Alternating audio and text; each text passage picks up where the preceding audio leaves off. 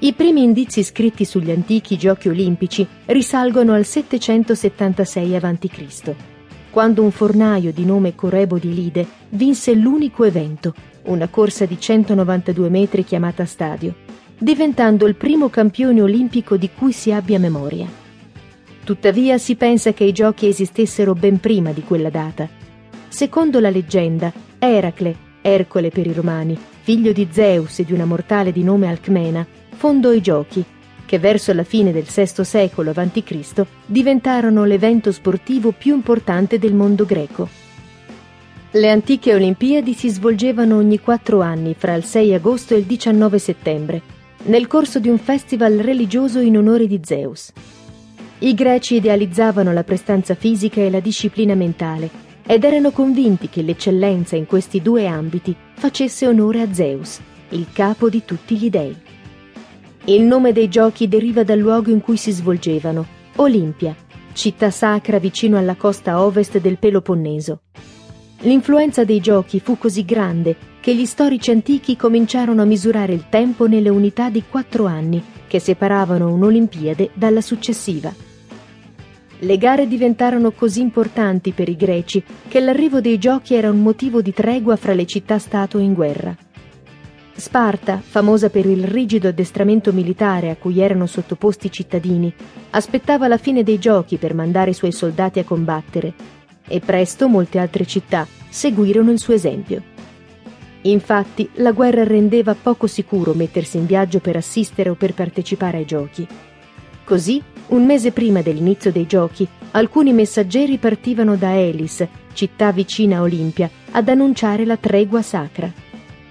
I giochi olimpici, infatti, erano considerati più importanti della guerra, perché erano un evento religioso in onore del Dio Supremo.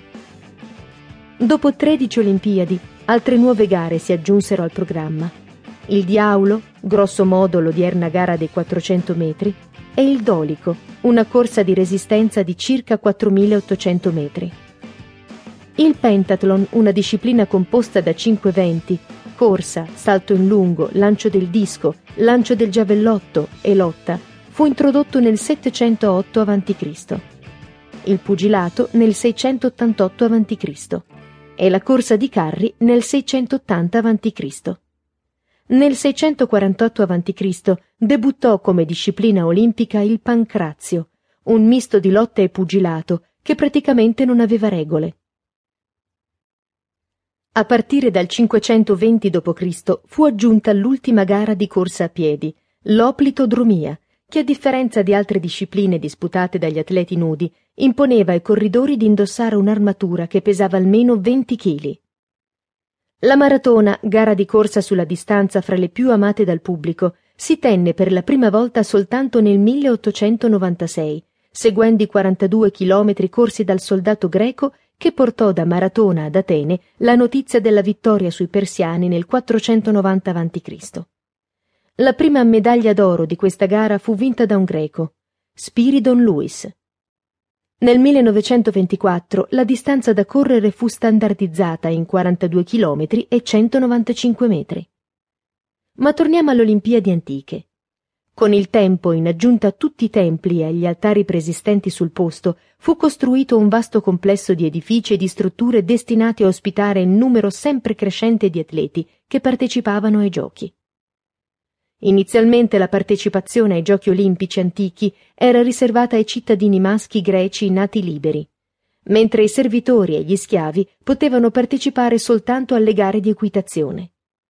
Non c'erano discipline femminili e alle donne sposate era vietato assistere alle gare. Sfidare questo divieto comportava la pena di morte. Tuttavia era consentito alle donne, anche sposate, di possedere dei cavalli che partecipavano alle gare di carri. Nel 396 a.C. una donna di Rodi sfidò il divieto. Alla morte del marito, la donna aveva continuato ad allenare il figlio pugile e una volta arrivati i giochi decise di assistervi travestita da uomo. Riuscì a passare inosservata fino al momento dell'esultanza per la vittoria del figlio. Grazie alle circostanze speciali dell'evento e al fatto che suo padre e i suoi fratelli